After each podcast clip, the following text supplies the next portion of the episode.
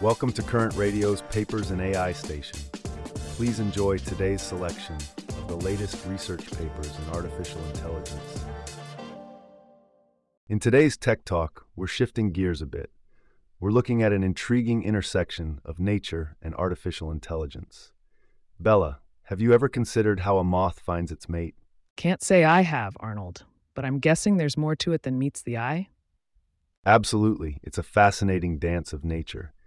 Male moths use pheromones to track down their female counterparts, and scientists have been studying this to understand the exploration exploitation model in decision making. Exploration exploitation model. That's a mouthful. But let me guess it's about balancing the search for new opportunities versus exploiting known ones? And now they're applying this to moth navigation? Exactly, Bella.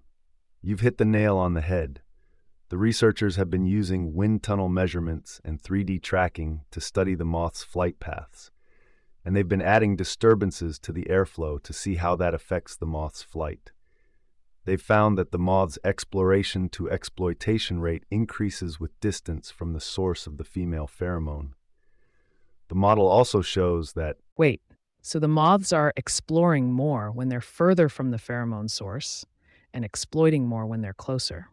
That sounds like a smart strategy. And this turbulence, it somehow enhances this behavior? That's right.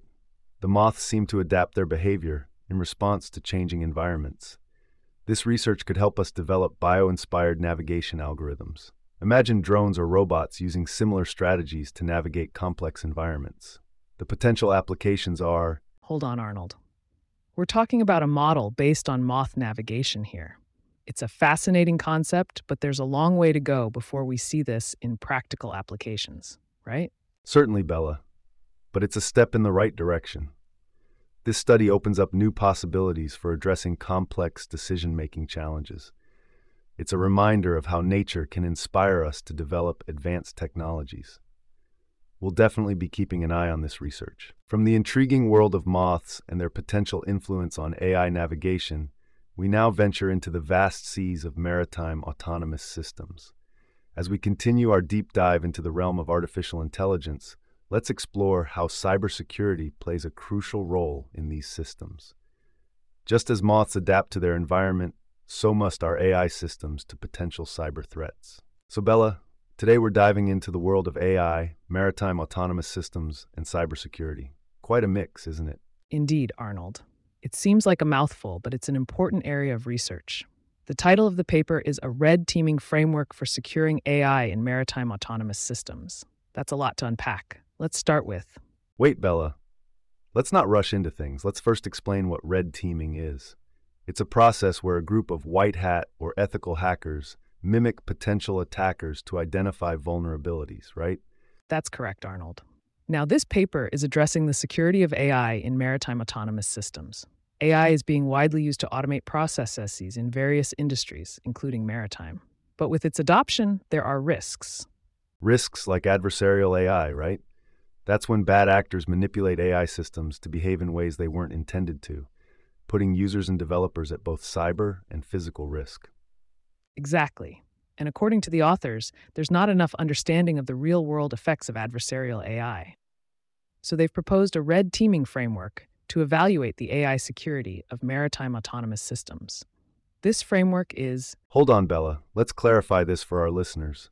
This framework is both proactive and reactive, right? It's designed to secure AI technology today and in the future? Yes, Arnold. It's a multi part checklist that can be tailored to different systems and requirements. The authors have demonstrated that it's effective for a red team to use to uncover vulnerabilities in a real world maritime autonomous systems AI. So it's like a tool for ethical hackers to find and fix weak spots in these AI systems. The goal is to prevent catastrophic events in a world that's increasingly reliant on mission critical AI. That's quite a. It's a significant step, Arnold. And it's important to remember that this is just a submission at this stage. There's a lot of work to be done before this framework becomes a standard part of securing AI in maritime autonomous systems.